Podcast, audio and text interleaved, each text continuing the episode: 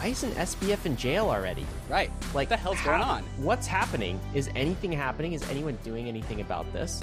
And I think this is um, a topical issue, uh, of course, because um, crypto is really having sort of some introspection in itself and, and asking itself, like, why why do scammers keep invading this space and why do we keep falling for it how, why, how does this keep happening every time um, david i've been kind of a little bit relaxing over uh, Yeah. thanksgiving so not quite as tuned in but i know you've been hard at work preparing this agenda so it's kind of like uh, i want to throw it over to you man and just get me up to speed but I, the basic question is the same question i think in a, bo- a lot of bankless listeners mind is like what is sbf still doing is anyone going to bring some accountability to this situation? What does this look like?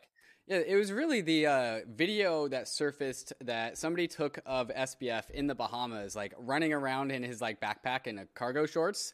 And like it was something like 12, 13, 14 days. BitBoy went to the Bahamas, right? I saw. I think I that saw a wasn't that wasn't. BitBoy that recorded that video, but Oh, BitBoy somebody BitBoy is now in the Bahamas. Uh, God. But like we, we saw this video of SBF just like running around in the Bahamas, like all right, like why and why is he not in jail? Why? So like we know he did a bunch of illegal things. We're gonna go through all of the illegal things that he did, but there's this big question: is like why isn't anyone outside of crypto taking this seriously? Well, people in the chat, David, right now are saying uh, jail isn't for rich people, right? And there's this common sentiment. Is this part of the story here? Is just like, have we grown that cynical? Rich people just don't go to jail, and he's rich, so he's not going to jail. Uh, I think that definitely plays a very significant role in this. But it's not just like, oh, if rich, then no jail.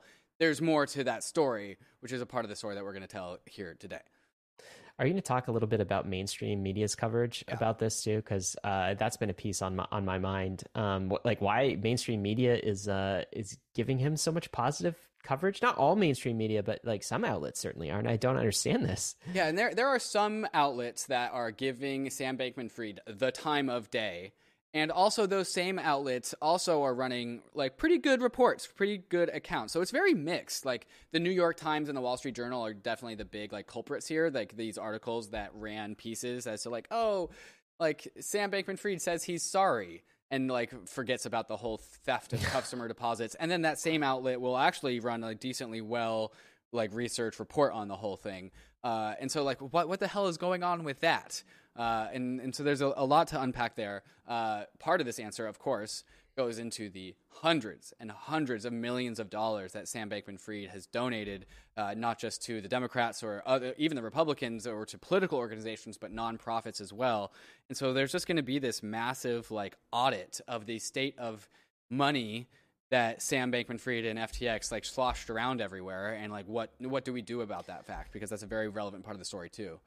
Well, we're going to talk about all that. And I know toward the end of this episode, you're going to put on your therapist hat a little bit as well. And uh, because I think there's some um, psychology here, that's maybe persistent psychology that we've seen a pattern emerge across many of these uh, folks that have um, scammed the industry, really. So uh, I want to get to that too. Guys, before we get in, I want to tell you about our friends and sponsors. This is uh, Infura.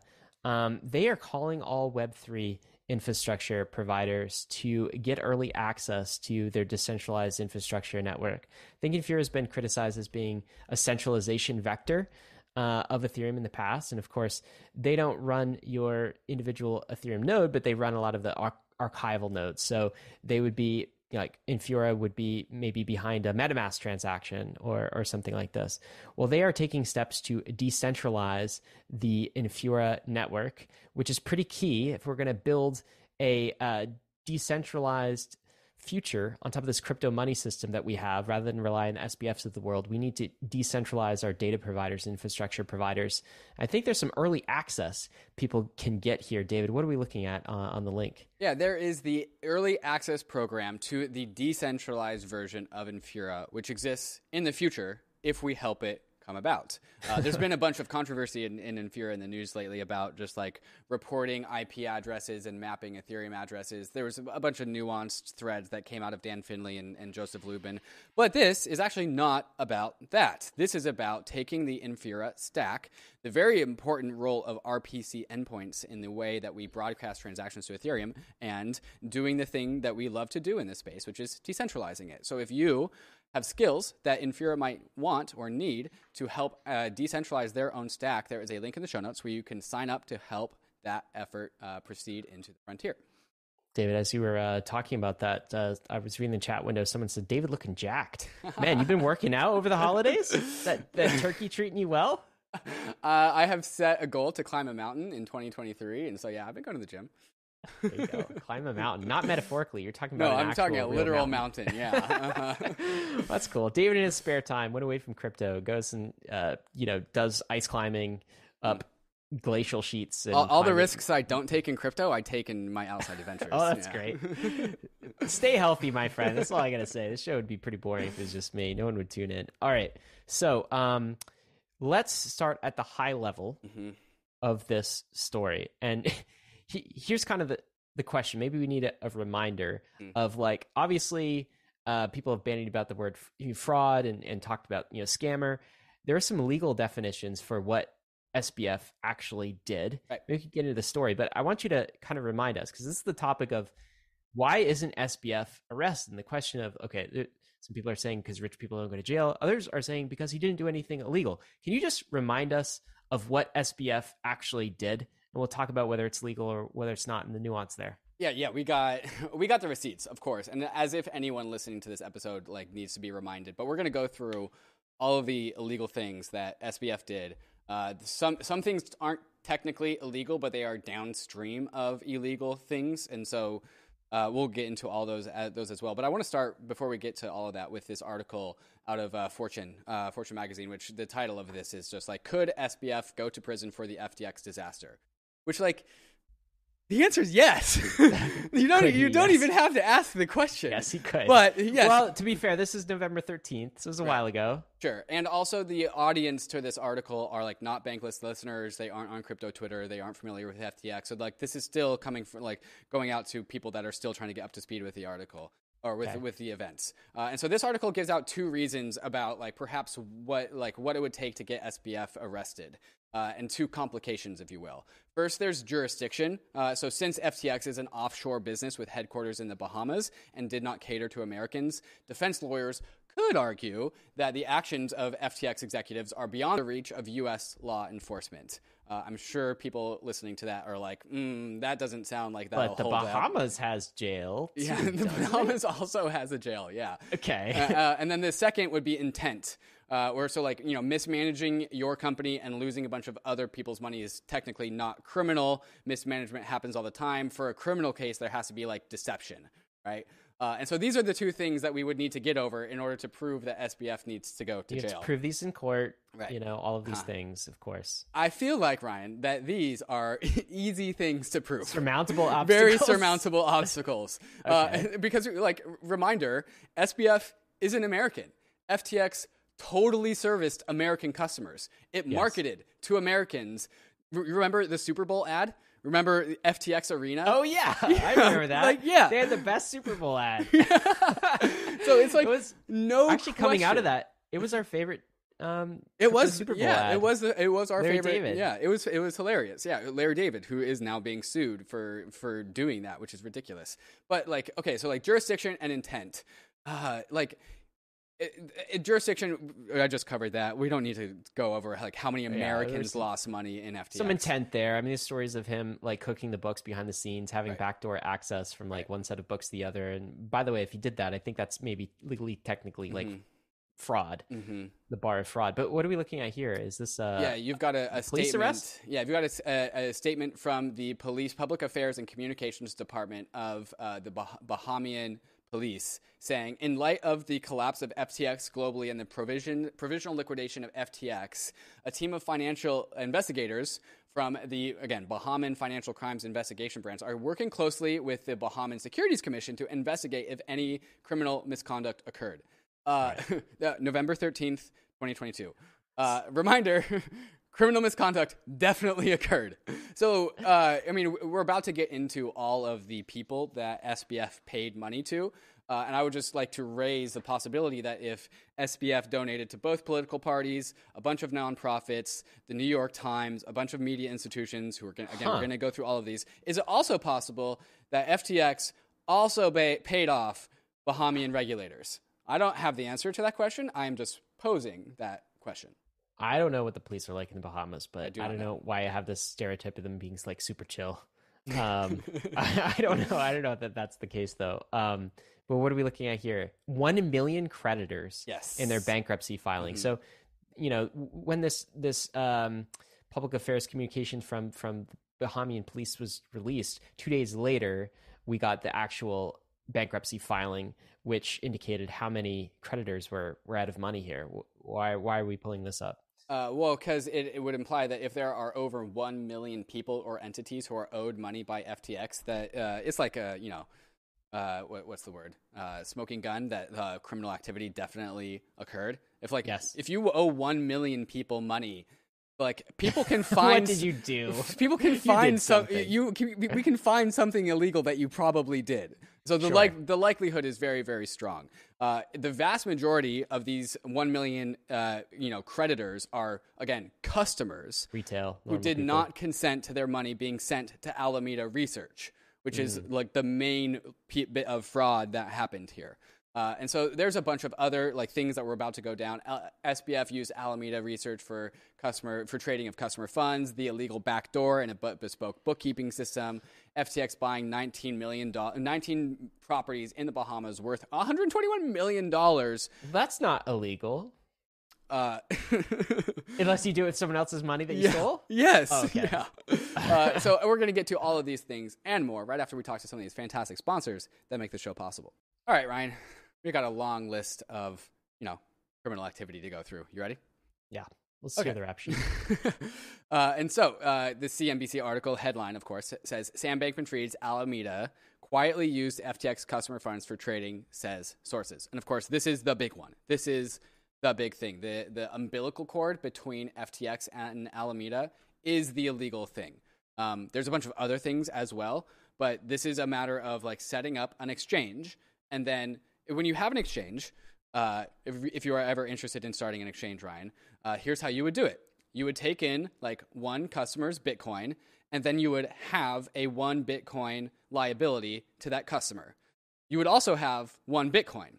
And so that matches. And so you should never, ever not have the funds that customers deposit. You are meant to be a full reserve institution. These are the words that I remember coming out of uh, Nick Carter's mouth when I was listening to his podcast. You are meant to be a full reserve institution.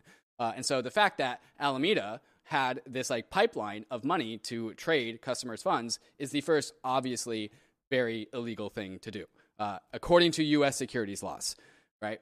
Uh, in, in this same article, Sam Bankman-Fried told CNBC, "Our margin, pos- our margin position took a huge hit," implying that FTX sent money to Alameda, who then used it on leverage to gamble on the market. Um, Right. Perhaps, perhaps there might be some laws uh, inside the United States that say that that might be illegal. Um, and then in the same article, Alameda was allowed to post the FTT tokens it held as collateral and bar. And so this is the insane thing. Alameda Research had FTT tokens, which it sent to FTX to post as collateral when it was borrowing the funds. And so it was like, okay, like we have this collateral which FTX totally has the money printer for, but we'll use this collateral to, as like legitimate justification Oh, I to, to buying cus- to borrowing Yes. customer funds. That's Yes. insane. It's pretty right. fresh. So, so that's the big one. Uh, there's also the uh, backdoor bespoke bookkeeping system that uh, FTX made themselves. Uh, and so there was a backdoor in their own accounting system that allowed Sam to execute commands that could alter the company's financial records without alerting anyone else in the company, including external auditors. And this was what allowed for the movement of 10 billion dollars in funds to Alameda that didn't trigger any internal or compliance red flags at FTX. I bet you they didn't even have any internal like compliance teams. But okay, so that that is what is that? That is like there, there's intent there. If you create a backdoor in a bespoke bookkeeping system, I feel like that is uh, evidence of intent, right? Am I crazy? Uh, it seems like it. I mean, that's uh, pretty intentful. I mean, you're that's called cooking the books, right? It's Right. uh, this is Enron level fraud. Uh, and then there's the uh, the article about how FTX bought 19 properties for a total of 121 million dollars. Uh, and then inside this article, it says separately, attorneys for FTX said that one of the company's units, remember how like there's this massive org chart of FTX, spent $300 million in the Bahamas buying homes and vacation properties for its senior staff. And that FTX was, of course, run as the personal fiefdom of Sam Bankman Fried. Most of these were luxury beachfront homes that this is insane. $72 million of like the most expensive property in uh, in the Bahamas. Uh, and the the deeds of these properties, which were again bought by a unit of FTX, were uh, said that these were used as residences for key personnel of FTX. Like I don't think, like it's just dubious that an exchange or any company would buy this much real estate and for their own like C levels execs.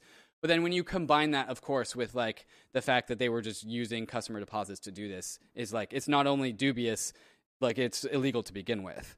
Um, there's also there's also the fact that SBF took out a one billion dollar loan from Alameda Research, a personal loan from Alameda Research. But where did Alameda Research get that money? Well, they got it from FTX. So it was Sam Bankman-Fried's exchange sent it to his prop Really, trading desk. Not, look, man, it's not too much to say he was basically using depositors' money as a personal piggy bank. hmm It's exactly what he's doing. His personal piggy, buying Mm-hmm. Slush property fund. in the Bahamas for his parents Mhm. and himself. Okay, Beachfront, so beautiful property. here's my favorite one. This is the the CoinDesk article. Uh, and so, uh, do you remember? Do you remember when um, FTX ro- raised four hundred and twenty million dollars and four hundred twenty million sixty nine thousand dollars for the meme raise? Yeah, Remember that? funny. That's So- real funny now, isn't it? Super funny. You know what else is super funny? In that same raise, SBF sold three million dollars of his own equity into that funding. no, round. not three million. Oh, excuse me, 300. 300 million. 300. 300 Those are rookie numbers, okay? this is SBF world. You got to 10 100x those numbers. Three. So so while FTX raised 420 million, sixty-nine thousand dollars, Sam Bankman-Fried personally sold 300 million dollars of his own stake in FTX. Somebody in chat, by the way, saying his parents are lawyers. Isn't that crazy? The guy, the guy knows better than this. Raised by Right. lawyers, and this is what's happening. This is what's going on. Yeah. Apparently, at, at the time when SBF did this, he told previous investors that this was partially to reimburse him for money he spent to buy out Binance's stake in FTX a few months earlier. Um, Dude, but- like if you're a VC though, and you like just put 420 million, and the founder takes out 300 300 million, million out of that raise, three quarters of that. do you think something is happening? That like, is you think some alarms are going off in your Yeah. head, and you're being like, "Huh."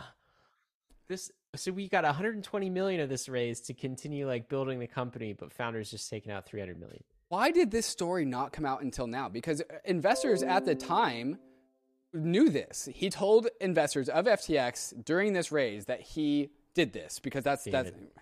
why David, didn't David. why didn't they bring this up at the time? Look, we'll have to wait for the movie to get all the kind of dramatization details. By the way, did you know that um, Netflix has signed for the rights to this? Among like Apple's fighting for it, like there's going to be so much Good. material. Good. what you want this story to be uh, told? Yeah, yeah. Because if they tell the story right, and it- it- Dramatized? yes. If they tell the story right, uh, hopefully, maybe I'm like have too much faith. I don't in know humanity. that they're going to. they're the they're going right. to tell the difference between DeFi and FTX. Do you think?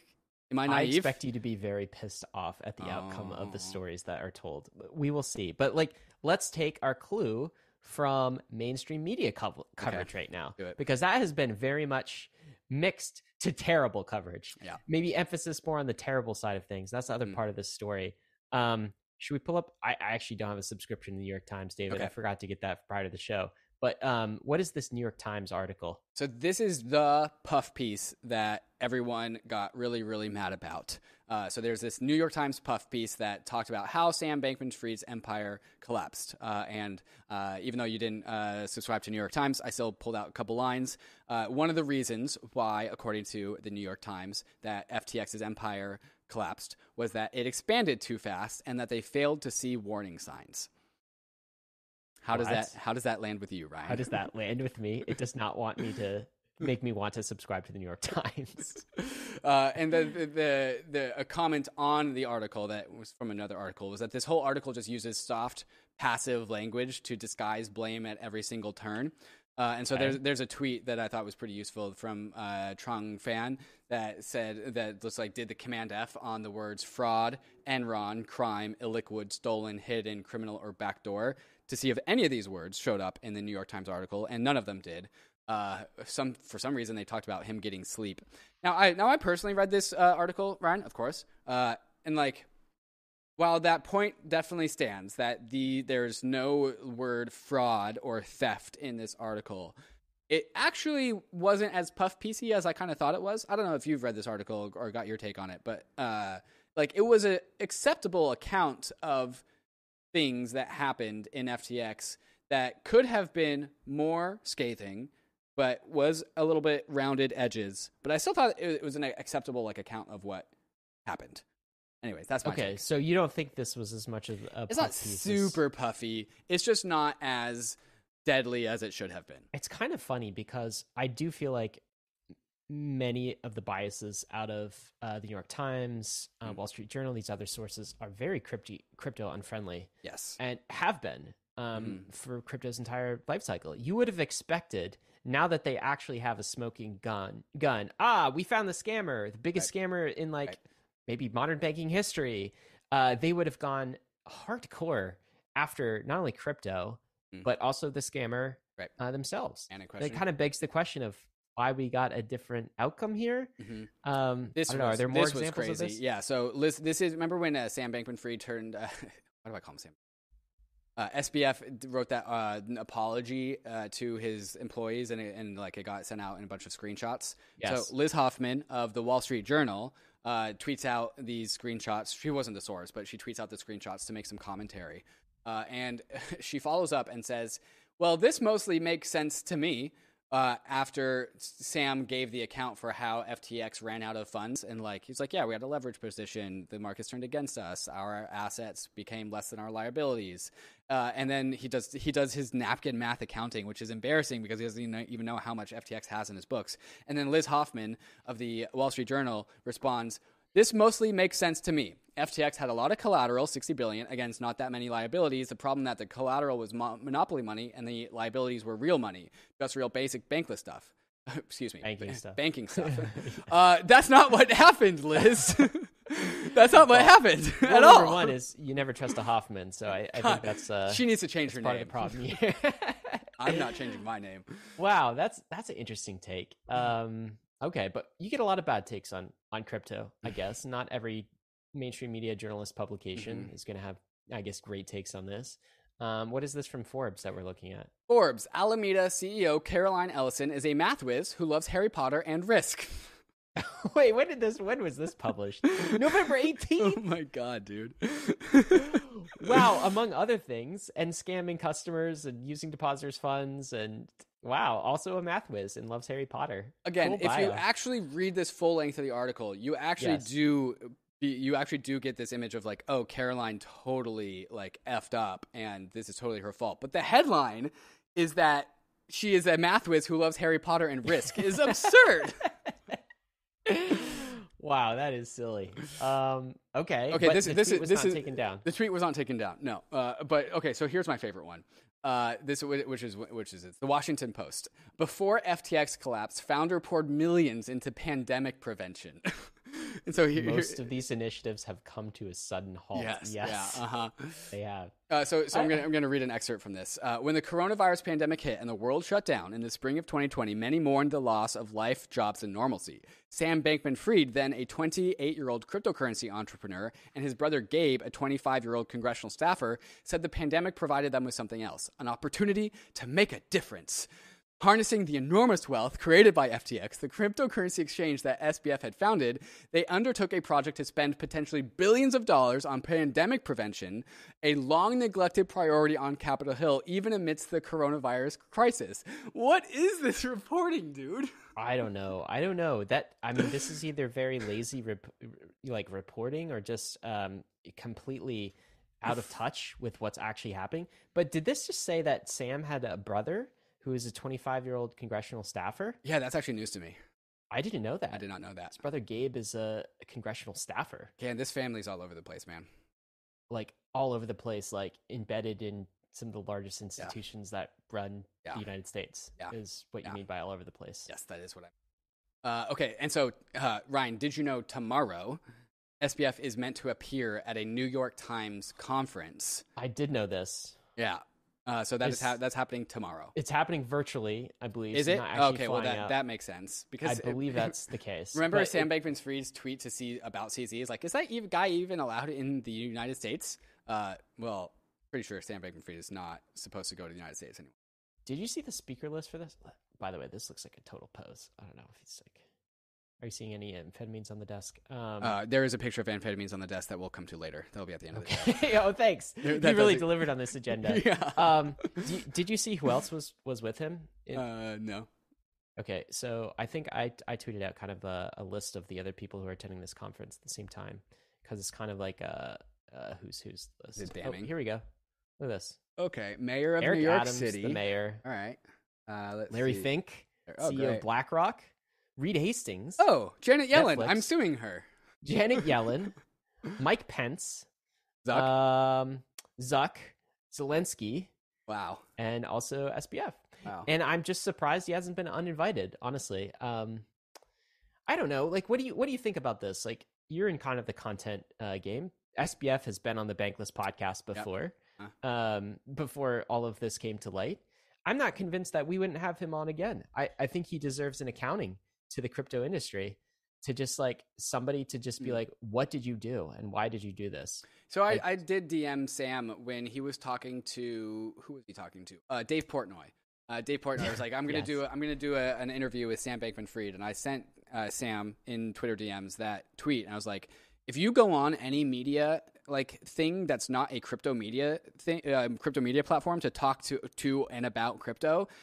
Like no one's ever like it, I mean he was beyond the point of repair at that point, but it's basically like you have to come talk to the crypto industry and apologize to us, and he of course didn't didn't answer that. So Give an yes, accounting for your actions. Right. So would I would we have SBF on? Uh, I think so because also we're not the New York Times who is apparently conflicted and not sober about what happened, and we would actually ask the right questions. But why? I, I just still don't understand. Why would New York Times, Washington Post, why would they be giving him the softball treatment? Um, is there an answer to that there, question? there is not a concrete answer, but there is a bunch of data that points to a very plausible answer, uh, and that answer is money. Surprise. Money. Surprise. Uh, but Okay. before before we get to that point, there's like a few more tweets that I want to get to. Did you, did you see the Matt Walsh tweet that just went absolutely viral? Uh, I did. Yes. This was Matt Walsh um, correcting Yes. the Wall Street Journal. By the way, this so for people who can't see on the podcast, this is the Wall Street Journal front page of the Wall Street Journal, and the um the the title, the headline on the front page is FTX collapse wiped out founders philanthropic aims. Okay, and this was published November 25th, so Black Friday, the day after you're having your the Thanksgiving meal. Twenty fifth or the twenty third? Uh, this says on the top here, November 25th. Okay. Okay. Cool. I got the glasses, David. Not I you, do not have I got that. See, this is clearer than 2020 to me. All right, these glasses really help.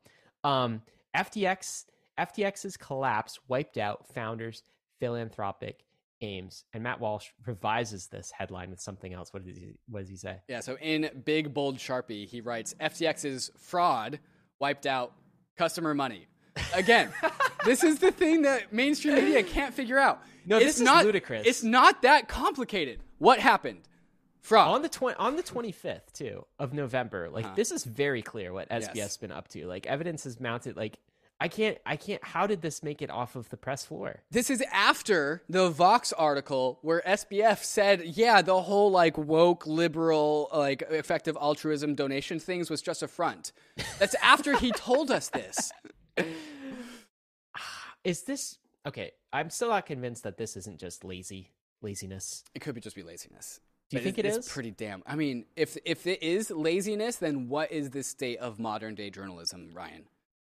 I don't know. Like, what are they doing? I, so here's the thing. I've um I've always rejected um when people have referred to bankless as journalists. I've always rejected that we are not because journalists. like I feel like journalists should be at a much higher held to a much higher standard than bankless is. All right, we are investors trying to figure this out on the jour- on the Yeah. journey, right? thesis-driven media company. Yeah, so sometimes we're trying to interpret uh, events as they come in, but like we are not doing in-depth investigative reporting. That's for these guys to do. Right. I thought that's what these institutions were set up to do. The Wall Street Journal, New York Times, Washington Post. Aren't they supposed to like get to the meat of the story and uncover the facts and uh, give us some distillation of this?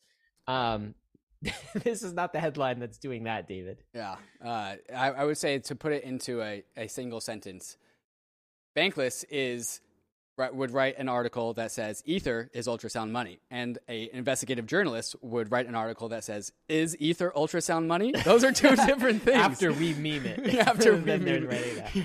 Okay, so that that begs the question. Then we're getting back to, which is like, why is the media like this? Right. What hap- Why are they doing this? Um, what's the reason for this kind of reporting? And you said you whispered into the mic just now, money. Money. What what what are we looking at from Elon Musk? so here, here's story? Elon Musk saying, if SBF was as good at running a crypto exchange as he was at bribing media, FTX would still be solvent, which has almost thirty thousand likes. Good, good so tweet. Good tweet. Elon. That is an explanation. It's mm-hmm. bribing media. What does that mean? What, what does it take to bribe media? Well, I'd love to ask SBF this. He did this in a variety of different capacities. Uh, and so uh, there's this Intercept um, journalist uh, journalism thing, uh, which this uh, subtitle for the Intercept is Fearless Adversarial Journalism That Holds the Powerful Accountable. Uh, SBF donated $3.25 million to the Intercept. Uh, there's wait, is this like a nonprofit? The Intercept nonprofit? No, it, it's a, like it, a, oh maybe it's a nonprofit. I actually don't know. It's definitely a media, an investigative media institution. Whether it's a nonprofit or not, I don't know. Okay, I don't know. Uh, it, let's, oh, it's a nonprofit news organization founded by Glenn Greenwald. Cool. Um, yep. Okay, so there's that. Uh, the next in the list, Semafor, a new journalism project created by Ben Smith, the, formerly the media columnist at the New York Times, and before that, the in- editor in chief of BuzzFeed. Uh, yes. SBF gave a grant to Semafor. A um, grant. Yeah, remember, uh, and then Ryan, remember Trustless Media? We covered this uh, very briefly yes. on a weekly roll up a long time ago. It was a it raised money to start a media company in crypto called Trustless Media, which I took offense to because my Twitter name is Trustless State. Um, but we talked about them anyways because it was a good raise. Uh, high production, uh, and they were actually the first. The Bankless Killer. The, yeah, the Bankless Killer. Yeah, that was like kind of the wink wink. Uh, they were also the first organization that did the first big piece on Do Kwon after the Terra collapse. They That was their episode zero. They like and were somehow got Do Kwon to do an interview after after uh, God, look at that photo, man what the hell? After, after Terra collapsed, uh, they got the first scoop with Do Kwon. Um, you remember this? Yes, I totally do. Well, guess who led the round of Trustless Media? I, you're going to tell me what I already know, but why don't you tell everyone else? It was Sam Bankman Fried. Sam Bankman Fried, yes, FTX. CEO, leads Trustless Media's seed round to help build community owned Web3 shows. We, does that, can you go back to the old website? Does that look community owned to you? Well, this is what Bankless could look like if we actually had some uh, fantastic. If we actually raised, raised money, yeah, yeah, raised money. I, you know, look, uh, he's going for something here, right? Like, I, I guess I get it, but um, is this is this effectively what it means to buy media? Is you kind of write checks, mm-hmm. uh, grants uh, through sponsorship, and when you can't get any forays into crypto, you kind of found and create your own crypto native Web3 media companies. Is this yeah. effectively what it means? I guess so. Yeah. I mean, well, I, I, would imagine there's a bunch of sponsors out there who are like, "We'll totally sponsor your like media org and like run commercials, but you have to do this, this, and this." Can, and... can you talk? Can you talk about that? So, um, I feel like we have um, we have an idea of what this looks like because we are mm. actually running a media company, right? And so, like, we have sponsors huh? That pay for our show. I, I, I guess I will um, talk about that for a minute. Sure. Our our policy and our approach to sponsorship is always has always been like you have to be willing to fire your sponsors at any time. You can't let them own you. That that's policy number one. And so we've you are, always you are never beholden to sponsors. Never be beholden to to sponsors. Right? Don't be ever put yourself in a place where you uh, require a check from a set of sponsors in order to exist and push your message forward, right? Rather be in a place where you can select and pick your sponsors as you go and drop those that don't align with your values and retain those that that do. So that's something that I I feel like we've worked hard at Bankless to mm-hmm. do, and in order to do that, you have to like keep small, stay scrappy, maintain profitable over be, be profitable over time, and kind of establish a, a reputation. Because I think you can very easily be put in a place where you're owned by sponsors. You can also be put in a place where you're owned by uh, your investors as well. And so um, I think this is a challenge if you are funded by like a billionaire Jeff Bezos or somebody in the crypto like this example of trustless media was funded by SBF. Really hard to write a uh, a piece on SBF or comment and talk about SBF if you're actually funded by the guy Alameda, right? So that's another thing that um, we've avoid, avoided doing, and um, I guess you know our policy towards sponsors has always been just like um, fire any of them if we have to, yep. right? And so we have let sponsors go in the past. Um, don't sell to the highest bidder. Never, never receive sponsorship for like um, content. Yeah, paid content. So, right. Paid content is an absolute no-no. Like always has been for Bankless. Can we, can you define paid content? Because when we were talking, when we had our BitBoy show, people were like, Bankless receives money for their sponsors. What the hell's what the hell is the difference between what we were talking with BitBoy? What the is Ryan, that, Ryan? What is paid content? Yeah, paid content means like it looks like it's organic content, right? So let's say we wrote an article on Bankless and it looked like it was organic content, but it was really funded by some sponsor, FTX right. or something like this. And yeah. so it was it was actually a puff piece, right? right? Um, or or a podcast, a show. Let's say the reason we're having so and so on a show is because um, they have paid to be on the show, something like that.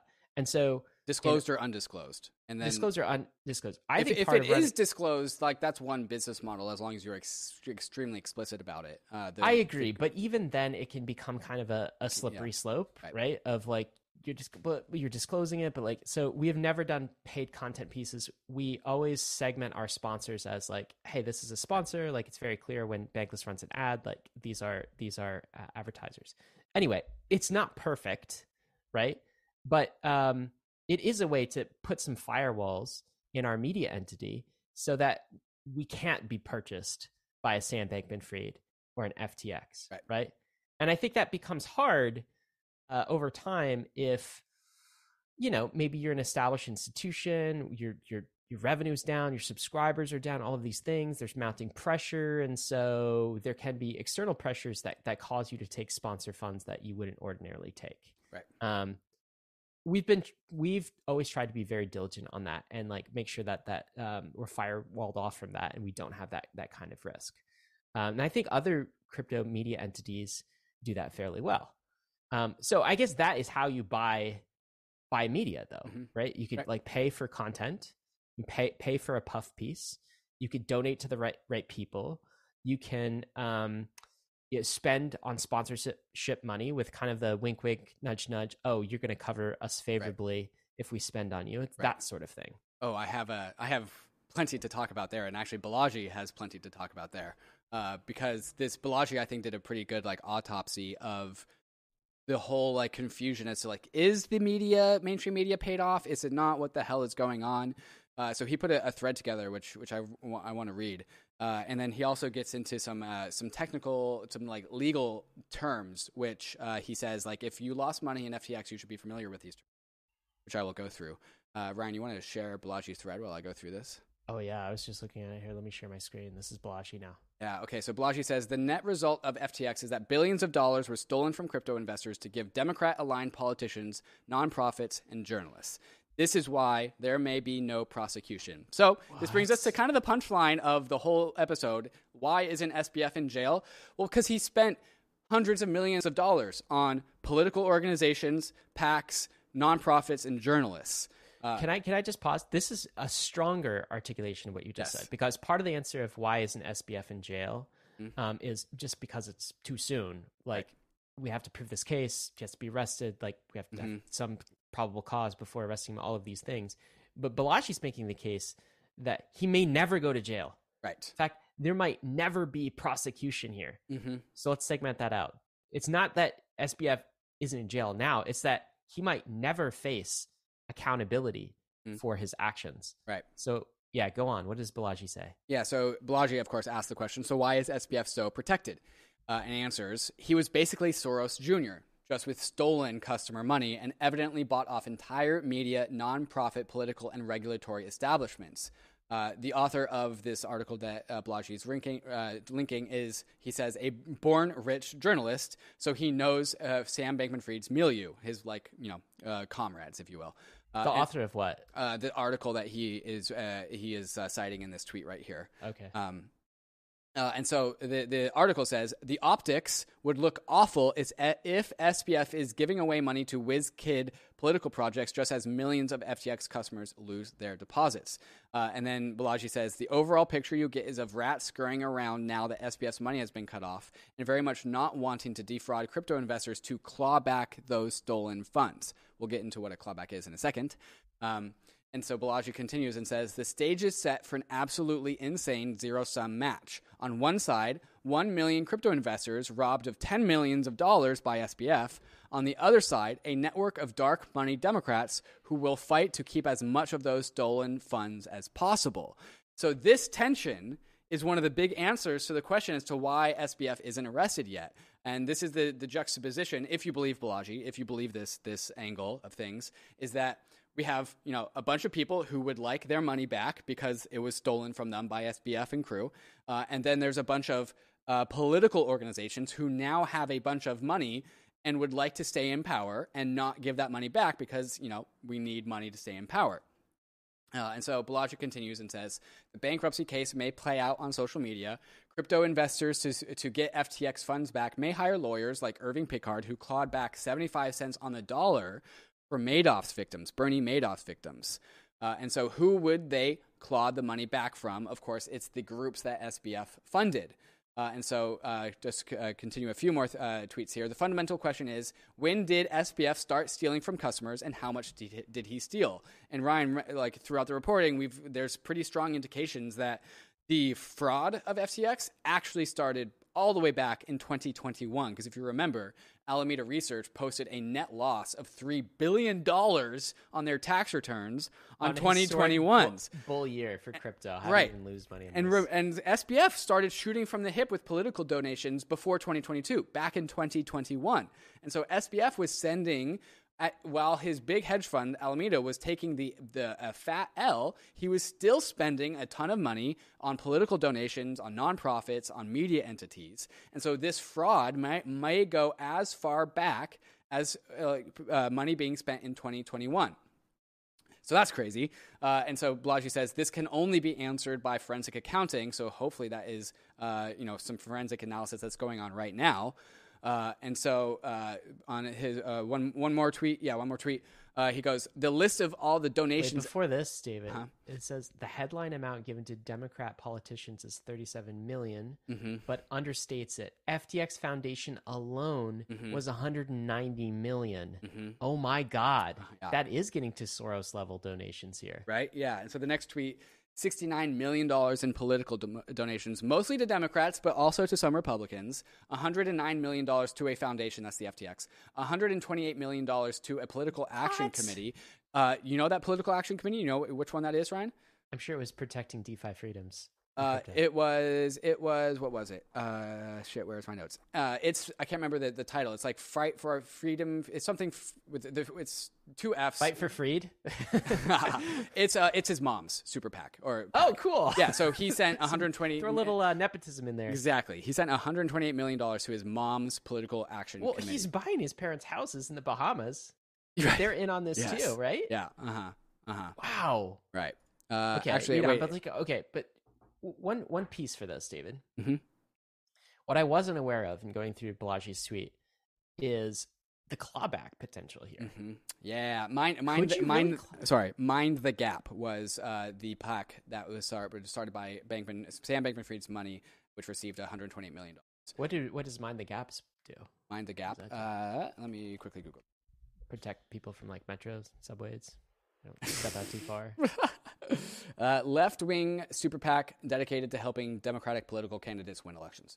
Okay, so there's also a political Yes. uh, donation here. Yes. Okay, so the clawback piece is the part that's new to me. I didn't realize that that could be Right. this money could be clawed back, which maybe lends some credence because I've always been like, why is mainstream media now, once this guy's ship is sunk, why are rather than distancing themselves and condemning him and pretending like they are part of the group that's always hated SBF or always thought he was sus- suspect. I would I would anticipate that's the default reaction mainstream media. But Balaji saying it's maybe it's because they don't want their money to be clawed back. Exactly. Yeah. So if you actually scroll down a few more uh, tweets, uh, Balaji t- titles this tweet: "The crypto clawback. Anyone with money on FTX may want to learn the following terms: clawback, look back, fraudulent conveyance, unjust enrichment, voidable preference." Now, right, I went ahead and did some Googling. So I've got some of these terms defined here. So if anyone listening has uh, lost money in FTX and is curious as to what these means, here we go. Are you a lawyer now, David? I'm so such a lawyer, armchair Bankless lawyer. is not legal advice. It's time to remind you. I'm just reading definitions here. Uh, okay. Clawback. Uh, the term clawback refers to any money or benefits that have been given out but are required to be returned due to special circumstances or events, such as the monies having been received as a result of a financial crime. Wow, that seems relevant. Huh. uh, fraudulent conveyance, the transfer of property for the express purpose of putting it beyond the reach of creditors, making creditors have to bring a lawsuit to, uh, to the courts in order to void the transfer. So uh, making it hard to get yes. your claw back. Yes, exactly. Unjustly enrichment, when Party A confers a benefit to Party B without Party B providing proper restitution, aka an unequal exchange of value. For example, uh, the recipients of political donations from FTX who did not provide an equal and opposite return of value for those donations, therefore implying that the actual compensation was political protection. Um, wait, wait, wait, wait. Isn't that all political donations? Isn't that what lobbyists do legally? Well, okay. Know, it depends on definitions. Uh, All right. And then voidable preference when there is a transfer of assets to a creditor shortly before a debtor files for bankruptcy protection. The recipient of these assets must return them to the bankruptcy estate. So basically, if you kind of withdrew from FTX yeah. and were able to get your funds out or something yeah. like this, um, yeah. that would be voidable preference. Yep. Uh, so all of these things seem kind of bad if you got money from FTX. Yeah. Yeah, you, you, so so if anyone is listening who got money from FTX, you have to give it back. you that's probably uh, right. A, they have to yeah. prove this in court. And I guess you're trying to disprove it in court. Yeah, I, if, how does that? Yeah, but if you're trying to disprove it that you have to give it back, who are you? Because that is credit, you're, like that's customers' money. you kind of suck, right? Yeah, you're you kind of suck. Side. Yeah. Well, somebody's got to take the L. Mm-hmm. So, somebody does have to take the L. So maybe it should be depositors then. That's what some these do- donation recipients are probably going to argue in court. Yeah. Yeah. Okay. So I want to speed run through the rest of this uh, show. Rhyme. Uh, okay. So uh, five million dollars donated to Joe Biden for the 2021 uh, presidential campaign. Yes. 2022 midterm election cycle. Uh, $40 million donated to mostly Democratic politicians, making him the uh, second largest financial backer after George Soros. Uh, Go he, on. He's also uh, paid for a speaking opportunity to sit on stage with none other than Bill Clinton. Uh, oh, Bill! Yeah. But FTX US. Hey, this al- is Tony Blair too. oh, Tony Bill. Blair! Look at that. Yeah. Uh, FTX US uh, also donated three quarters of a million dollars to Congressional Leadership Fund and $150,000 to the American Patriots PAC. These are uh, Republican uh, um, entities, right? Uh, according to a Bloomberg report, FTX donated $1 million to the Senate Leadership Fund, a super PAC associated with Senate Minority Leader Mitch McConnell. Uh, and uh, it just goes on and on and on. I do want to shout out to Beto O'Rourke, who returned $1 million that was donated by SBF. Uh, the money uh, on October 11th, SBF sent Beto O'Rourke $1 million, uh, but that $1 million was returned not not after FTX imploded, but before, because the contribution was unsolicited, and campaign and the uh, campaign's upcoming report would show that this uh, one million dollar donation was returned on November fourth. So I just want to do a tip of the hat to Beto O'Rourke for returning O'Rourke, yeah. O'Rourke, thank you for returning one million dollars because it didn't pass the sniff test. Well done. Wait, you could do that if well you're done. a politician. Yes, you can you, return you, money you that you received that looks shady. Back. Yes, you can give money back. Huh. That seems counterproductive. I don't know about this, David. okay, so what do you think the psychology of all of this is? I know, I know you wanted to talk about this, and I, I've seen a lot of um, you know armchair psychological Mhm. profiles. I'm talking about like amphetamines playing a role. Talking about the psyche of uh, Sam Bankman-Fried. Mhm. I think. Look, I guess the goal here in like people are like, "Well, why do you even care about the psychology of this person? Right. I, for for me, it's just about. It's also about um, kind of looking for the early warning signs, seeing sort of the patterns, so uh, the crypto industry doesn't get duped again, Mhm. because this keeps happening, and I feel like it's it's even now it's it's still happening. Right. People in crypto, like there are other megalomaniac scammers that the crypto industry is still propping up, like Mhm. even now. And so, yeah, what are your thoughts on the kind of the psychology of this situation? What was SBF thinking? What's his profile? Yeah. So I, I remember that uh, crypto grifters uh, video that I made on that uh, that short video, and I talked Yes. about like the common denominators behind all of the grifters of crypto. Like what what draws them all together.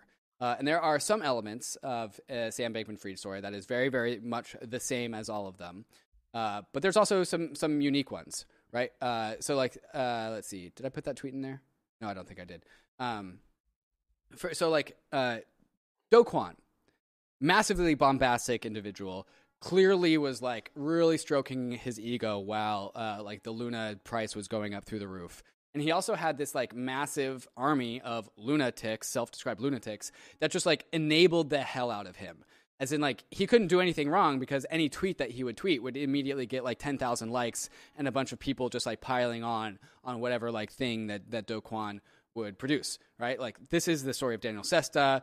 This is like the story of Three Arrows Capital. There's like these people in crypto that their ego is too like it's too like when it gets big and inflated, they love it and they want more. And we saw this same sort of behavior with SBF, even though like it kind of threw us all for a loop because like here's this modest guy in like a sweaty t-shirt and New Balances and cargo shorts, and he's plastering his image about effective altruism all over the world. And it was like it was different from Three Arrows Capital, it was different from Do Kwon, it was different from Daniel Sesta, but it was still like SBF the character, SBF the ego was large, uh, and some people definitely called SBF out, but not as you know, not it wasn't as obvious as you know Do Kwon, for example, right?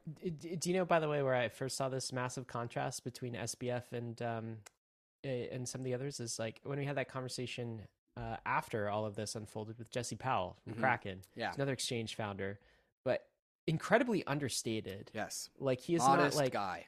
trader god, um, savior of crypto persona. Is he's almost like kind of in the background working, and there's such a contrast there between uh, Jesse Powell and an SBF. But yeah, go on. So uh, there's a article I found that I actually did not see circulate on crypto Twitter while I was making this agenda. Uh, Ryan, did you know that FTX employed a therapist on staff for 32 hours a week just for coaching services to FTX employees? I didn't. I I had heard this. Was it? uh, Could this therapist prescribe medication as well? I believe they could. Or if this is someone else. Um, so if you're a therapist, you can uh, prescribe very limited medication. It's a psychiatrist that can uh, prescribe medication. And this person is not a psychiatrist. This person is not a psychi- psychiatrist. Okay. They, they were just a therapist. okay. Um, uh, and so there's this quote from the, uh, the article that I'll read. Um, and if you think you're screen sharing, Ryan, you're not. Uh, I can't open it. I don't have the New York Times. Uh, Oh, that's right. Okay. David. So uh, sad. And so in the, in this article, uh, so the the therapist uh, was first off very surprised as to the events that took place. Uh, when pe- Really? when people said that like oh yeah SBF is like this sociopath who has zero empathy for anyone that was a surprise to him and so like Huh. while it would be like super easy to be like uh SBF is this like insane character and like we all saw it coming and like he was just like it was blah blah blah. It was actually not. It's much more nuanced. The, the therapist was uh w- he had a uh, when asking about the the culture at FTX, uh, Dr. Lerner is his name. Uh, let's see, what's the full name? Uh, I can't remember. Dr. Lerner says it was a very tame place. Uh, the higher ups. Uh, this was also asking about like uh, the perhaps like orgies that were going on. If you heard those rumors, uh. Dr. Lerner said it was a very tame place. FTX was the higher ups. They mostly played chess and board games. There was no partying. They were undersexed, if anything. That's a direct oh quote. wow. Uh, you know, those people really felt like it was a family, said the doctor. I think that's why this is so devastating for all of us for this to be over, uh, citing about the kind of the culture at FTX. That was like very much a family thing. Um, but also, if you cross reference that with a few other things, um, FTX employees lived in a uh, it lived in a uh, palatial. How do you, what is that word? Uh, palatial. Palatial. Oh, it's just palatial group house. Like, uh, Yep. Yeah. A palatial group house. Several, several of them uh, used to be in romantic relationships with one another, uh, and of course, this is where SBF uh, had rumored to be dating uh, Caroline Ellison, the the CEO. Right? Okay, so group housing, they all they all dated each other. Uh, and then also, of course, there is just the rampant use of amphetamines, which has come out post FTX collapse, that the leadership totally encouraged employees to take like any sort of like amphetamine. They had like like intimate knowledge of well this amphetamine does this to you if you want to do this this amphetamine does that to you if you want to do that. Okay so we have we have we have SBF and and Caroline and they're they're living together. There's like group dating going on. Uh, they are spending all of their time together. It's starting to sound kind of like a cult. And so this is when groupthink takes over and this is when like the same what I was talking to with like the frog army that was enabling Do Kwon. Well, this group of people just enabled themselves. And they were on like uh, you saw Sam Bankman Fried when we had him on with Eric Voorhees, and then there was like 17 other interviews where the guy is literally vibrating. Yeah. And so if you're taking too much amphetamines, like you cannot actually come to terms with what reality is. Uh, and so this is probably part of one of the big reasons why FTX got as crazy as it was is, is drug use, dude. Like it's insane. Uh, and so uh, like the there was this uh, picture I think it was like uh, Autism Capital on Twitter, which I know is an interesting uh, Twitter handle name that uh, found this one drug called SRAM, SRAM or something. EMSAM. EMSAM. EMSAM. How do you spell that? M. E M S A M. Yeah, Yeah. It's a, a combination of uh, M and Sam is kind of the name. It's because the the creator of this named it after his children. Wow. Well, Fun the fact. fact. the fact that it's Sam is in there is pretty interesting. Um, so the the the the like listed um, what do you call it? The side effects of this thing is like risk taking and gambling behavior, Yeah. uh, and like basically everything that you like like you would put into like a fraudulent company that is like a big a gigantic Well, casino. it probably exacerbated all of this. Mhm. I, I think what's interesting about what you just said, though, is um, there is kind of this charac- caricature afterwards of uh, clear so- sociopath, clear psychopath. Mhm. Um, it's interesting if this, if you could believe what this therapist is saying, um, and he's not in himself being kind of, uh, yeah, I guess, delusional about it. Um, his therapist didn't think so. yeah, therapist. It's very so. interesting, Yeah. right? Like, so either he was very good at fooling a, a large number of people, um, or maybe the portrait of him being sort of pure sociopath, psychopath is not accurate. Um, I'm not sure. I I know which which would be more interesting for Hollywood to cover is definitely the like drug drug orgy Mm. kind of line of thought. So maybe that's what we'll see coming out of there. Yeah. Uh, Um, you wanted me to share this tweet? Yeah, so here here's the Autism Capital tweet that that identified the MSIM like uh, wrapper on uh, Sam's desk. Uh, a drug normally used to treat depression or Parkinson's, off-label for its alertness and focus benefits. Uh, so I, I can actually tap into uh, some of my psychology background. Uh, so Parkinson's and depression is like a lack of dopamine. Uh, and so uh, dopamine is highly associated with like attention and focus and also reward seeking behavior. Um, Parkinson's just happens to be a lack of dopamine. So if you increase your dopamine, like your Parkinson's symptoms go away. Uh, and so uh, this is why when some of the uh, the uh, things that are uh, uh, likely to happen, uh, side effects, thank you, is the word I'm going for. Side effects is like impulse control. Because if you have this system that is tinkering with your reward pathways, uh, you are you can't control your impulses. Uh, and so, it, literally on this side, on the side, like the warnings of this drug are the the side effects of uncontrolled spending of money, binge eating. Remember how SBF got gained a ton of weight in the last like year, um, and other intense urges, right? And so all of these things are like adjacent to so many of the conversations that have been going on. And so like this is a story of like a kid without any like oversight, no parents in the room, enabled a bunch of his friends, didn't really think to have any sort of like controls over the funds of FTX. Uh, put a bunch of like-minded friends in the same room. They all lived together. They all started using amphetamines to be high performers, uh, and eventually it just got too much. It was just like one gigantic crescendo, and eventually it blew up. Uh, what's interesting about all of this is that's probably the legal defense I would use if I'm. Oh, I I do not think that is a legal defense. I don't know, man. It was the drugs. They made me crazy. It's a side effect. Look at all of this. Uh, I don't know. I mean, which brings us to, I guess, kind of the the final thought for this episode and the question we started with is SBF going to jail? Um, why is he not already in jail? So, uh, what what do you think about this? All all the, like fact patterns considered. So we've got somebody who's clearly doing, um, it's clearly illegal activity, certainly unethical activity, um, ripping off millions of people, billions of dollars. Um, you know, give a huge black eye to the industry. It caused I don't know how many crypto banks to enter Chapter 11. BlockFi just earlier this week entered Chapter 11, going bankrupt from this. Destroyed lives. I uh, wouldn't be surprised if there was like personal injury uh, in some destroyed lives as a result of this. Like caused a lot of harm and pain to a lot of people. Um, not in jail, maybe uh, getting softball treatment from some in mainstream media as a result of of what? What are the motivations here? Political donations? Uh, you know, something else like uh, wanting to prevent clawbacks. That's Balaji's theory anyway. And then we've got like kind of a, a psychological, uh, I guess, profile starting to emerge here. How do you think this ends? Does SBF actually go to jail?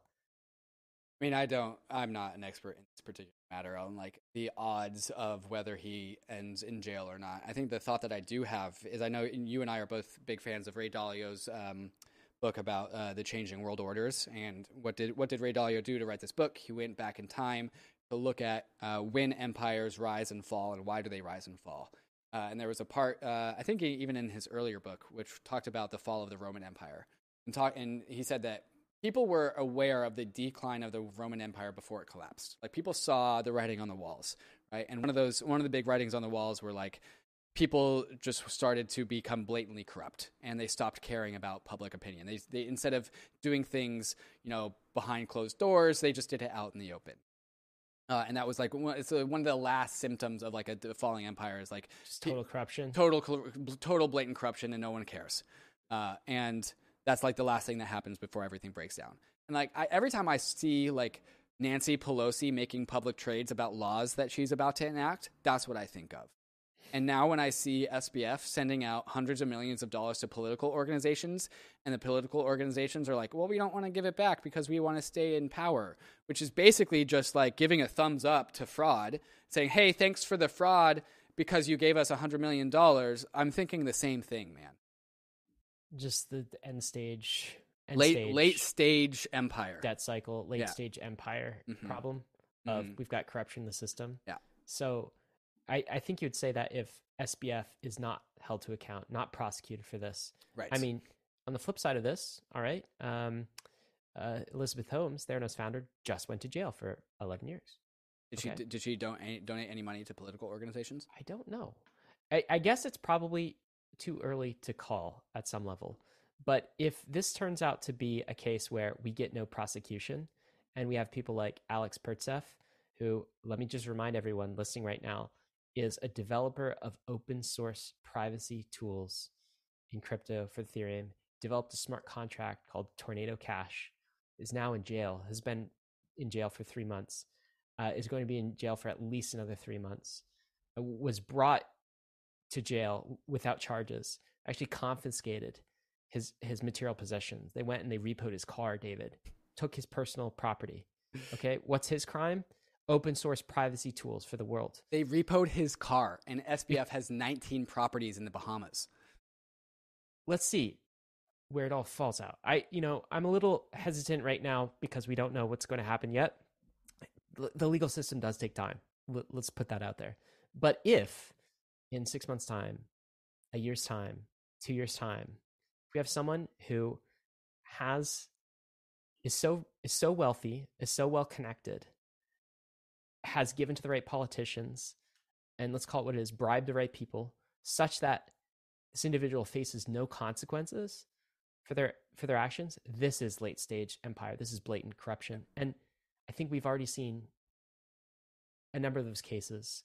Right, it goes back to kind of the Epstein didn't kill himself, Right. Type stuff. Like it's another tremor, I guess. Um, here's the thing, though, David. The the extra insidious part about this is the industry he did this in is crypto, right? And now, so we get to the end of this, and it feels, um, how in the world are we supposed to say, you and I, a technology that we believe in, right? Protocols, not people, code, not kings, right? How are we supposed to now defend crypto and say, oh, actually, crypto is the way out of this? Like, if you're taking the surface level, you're telling me crypto is the way out of this? Right. No, Crypto what, is crypto the way- enabled this. Yeah, crypto is the way SBF stole all of that money. And you're telling me crypto's the way out? You're telling me protocols can solve this? We have to say, no, look, it's nuanced. This was another banker that was like entering crypto and he had custody of your keys. Like, if you don't give up your private keys, you know, then uh, you become the bank and you don't have to trust this other individual. And so, yeah, actually, crypto's the way out.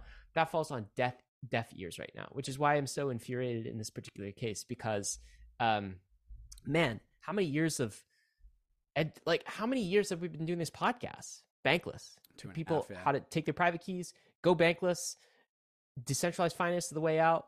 Um, we don't have to trust third parties like sam bankman-fried and now here we are in crypto in the same so i don't even feel like we're in a position to say oh and all those problems that you just described or some of those problems a subset of those problems with late stage empire late stage capitalism all these things uh, and crypto is the way out you have the corruption problems you have Right. well you, like we need to create code that is not corruptible it's uncorruptible like decentralization what is it it's corruption resistance technology that's what it is the bottom line it's really hard to make the case for crypto at this point Right. Yeah. Yeah, so what do we do with that People just like conflate these things. Um, but I, I will take another leaf out of the pocket of uh, uh, the, on the Brink podcast where Matt was Matt uh, Walsh was talking about this exact point where uh, people would report, New York Times, mainstream media would report on uh, the collapse of FTX, and they they would be like their reaction would be like, oh, it's it's so confusing. There's like these crypto things, and like there's these tokens, and like I'm just really confused about it. And Matt responded like, it's not that confusing. He stole ten billion dollars. like Yes. it wasn't it wasn't crypto. It was Yeah. what what caused the collapse of FTX? A lack of regulation, a lack of oversight, and the fact that again the SEC pushed all of this stuff offshore because the Gary Genslers of the world are like effing up their jobs. And so like yes, it's it's say oh DeFi fixes this is like such an old thing to say. But at the end of the day, it's just like that is the truth. And I'm a fundamental believer that the truth always comes out because hiding the truth is always harder than than fabricating the truth. owning the- your own private keys would have fixed this Yeah. you can't steal your money if it doesn't have your crypto right Yeah. uh, so this is a, a harsh way to learn it but um, that's why maybe he's not in jail we'll have to see uh, where this goes from here anything else you want to say david No, I had fun putting this agenda together. Uh, thanks for doing this man Yeah, I mean, is this what I, I'd love to hear from the chat? Uh, we usually reserve this show slot for guests, but lately we felt that actually it's just better to just talk about the updated news over the last seven days. So I'd love to hear from the chat what kind of content, because like at some point we're not going to want to talk about FTX. At some point we're going to want to go back to regular scheduled programming of bankless stuff. I would love to hear from the chat uh, what you guys want us to talk about.